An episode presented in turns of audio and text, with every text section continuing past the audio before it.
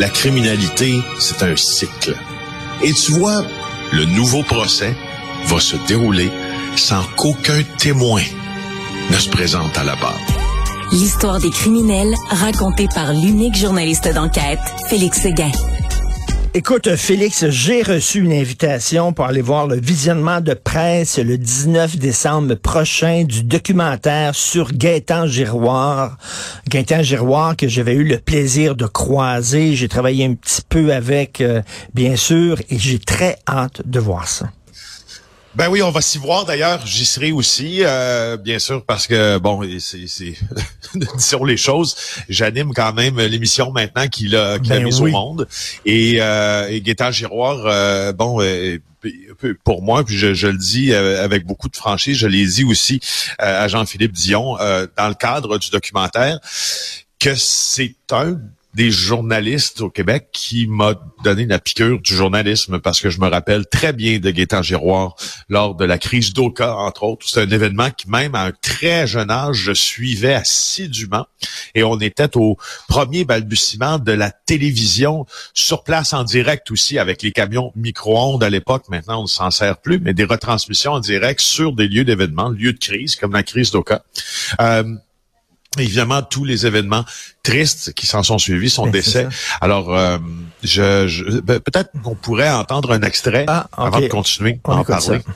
Il y avait un guet Vous voyez l'image euh, derrière moi de ce local qui est endommagé il voulait toujours l'idée le bulletin de nouvelles. Sur des policiers. Mais c'est vraiment à partir de l'émission JE qu'on a vu le potentiel de Gaëtan Giroir. Il y avait un côté très classe. Et quand il se passait quelque chose, là, tu sentais le bulldozer. Selon des informations confirmées. J'avais envie de retourner dans cette histoire-là pour comprendre pourquoi un homme qui, en apparence, avait une vie parfaite, a choisi de s'enlever la vie. C'est ça, c'était, écoute, quand on a appris qu'il s'était euh, suicidé, c'était un gros choc. Euh, écoute, toi, tu prends ton travail très au sérieux, Félix. Tu travailles beaucoup, tu te promènes, euh, tu es toujours en deux avions, tu travailles énormément, mais tu te gardes un petit, tu sais, un jardin secret, tu écoutes la musique, tu vas voir des shows, tu vois des amis. Il faut que tu décroches. L'idée qu'on a de Gaëtan Giroir, c'est qu'on dirait qu'il décrochait pas pantoute, là.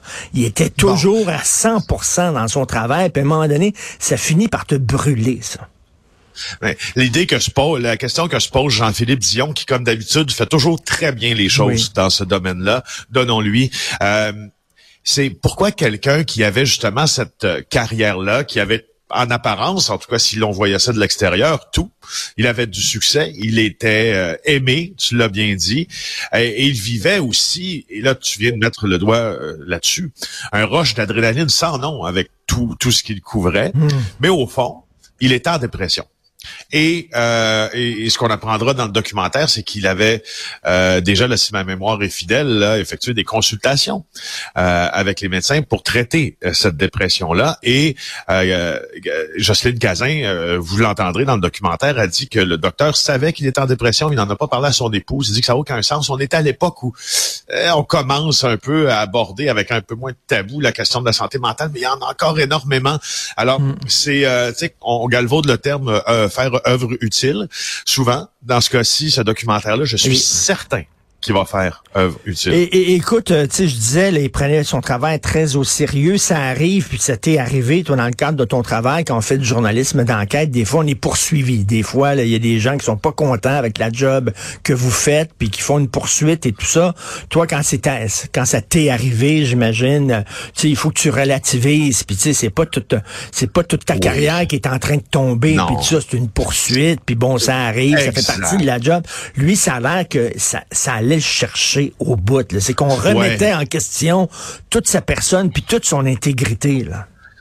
Alors que tu vois la question des poursuites, surtout quand tu es journaliste euh, d'enquête, en fait, les fonctions que j'occupe présentement, euh, c'est sûr que, que tu, tu détestes ça au fond, parce que euh, ça gruge beaucoup d'énergie que tu pourrais mettre à faire du journalisme parce qu'il faut que tu te prépares pour des interrogatoires hors cours, ultimement pour des procès. Ultimement, un juge peut, peut, peut de rendre une décision défavorable aussi te concernant.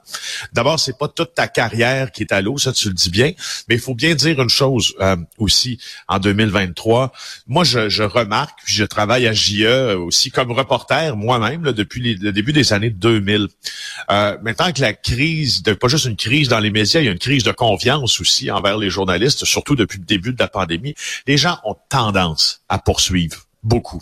Mmh, euh, mmh. Et, à un moment donné, ça devient, euh, ça, ça, c'est comme une succion de toute l'émotion puis l'énergie que parce que quand tu travailles avec 10 millions de poursuites en arrière de la tête, penses-tu que ça influence un peu ton travail? Mmh. Ultimement, ça devrait, la réponse, ça devrait être non. Mais la vraie réponse, c'est oui. André Noël, journaliste à la presse, il me l'a déjà confirmé. Je partage la discussion qu'on a eue. André Noël a été un des journalistes d'enquête à la presse qui a le plus fait sur le crime organisé, la ben mafia notamment. C'est le co-auteur avec André Cédillo de Mafia Inc. On les appelait les deux André. On les appelle encore les deux André. André... Euh, Noël me disait, moi j'aurais pu continuer plusieurs années encore, mais j'ai quitté à cause des poursuites, Ah oui. Parce que j'étais en train de devenir fou. Donc, tu sais, pour revenir donc, ça prend ton énergie, euh, ça prend ton énergie, ça te suce un peu, là, tu sais, c'est dans, c'est dans l'arrière de ta tête tout le temps, là. Et euh, ben là, tu dis, bon, la prochaine fois, je veux pas trop me faire poursuivre. Fait que là, à un moment donné, tu es tout le temps en train de, de, te poser des questions sur ton travail et, tout ça. Et lui, ça allait le chercher, malheureusement, Gaëtan. Ben, c'est ça, c'est ça. Puis donc, il n'en il en, il en a pas parlé. Mm. Et puis, les, les, choses ont changé depuis ce moment-là, mais c'est... c'est Vous allez voir que, euh, en dans ça que si vous pensiez que c'est euh, c'est facile la, job euh, qu'on fait, là, vous allez voir que, surtout quand tu as des problèmes de santé mentale, c'est encore pire. Et c'était un chic type, euh, Gaétan Giroir. je me souviens de l'avoir croisé à quelques reprises, un chic type. D'ailleurs, en passant, il y a un cuisinier qui vendait justement des kits de suicide. C'est quoi cette affaire-là?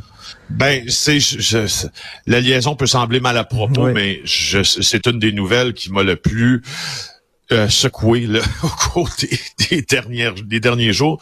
C'est un ancien cuisinier canadien qui a été accusé d'avoir vendu des kits pour s'enlever la vie, euh, qui a entraîné la mort d'une centaine de hein? personnes dans plusieurs pays. Là, il a été inculpé, euh, cet homme-là. pour avoir causé la mort de ces gens-là. Il s'appelle Kenneth Law. Il a été arrêté en mai euh, depuis 2020, il vendait une substance euh, utilisée comme un additif alimentaire, euh, mais en ciblant des personnes fragiles, mais évidemment, tu t'en doutes, là, euh, c'était pas tout à fait une substance alimentaire. Et puis, euh, écoute, écoute, écoute, écoute. Mais lui, mais lui il dit, j'imagine, dans sa tête, il dit, ben écoute, il y a l'aide médicale à mourir. On aide déjà des gens à en finir avec leur vie. Ben c'est un peu ce que je fais. Je m'excuse, pas la même affaire. L'aide médicale à mourir, c'est dans certaines conditions, dans certains contextes, c'est encadré, tout ça. Lui, c'est comme, il vend son affaire, puis quelqu'un qui est comme justement en dépression, puis tout ça achète ça, puis euh, euh, tu sais, euh, peut, peut en finir. wow, à un moment donné, c'est Faut que tu sois centré sur toi-même en tabarnouche pour penser que tu rends service à quelqu'un à l'extérieur d'un protocole médical qui veut en finir pour plein de raisons, même si c'est des raisons médicales. Exemple, au Royaume-Uni, 272 personnes qui ont acheté les produits, 88 sont décédées. Hey, Écoute, ça me fait penser à Jack Kevorkian, l'Américain qu'on appelait Dr. Death, justement, qui avait inventé une machine euh, pour euh, aider les gens à se suicider sans aucun encadrement, sans aucun suivi médical. Merci beaucoup, Félix Seguin. Euh, on se parle demain. Salut, bonne journée.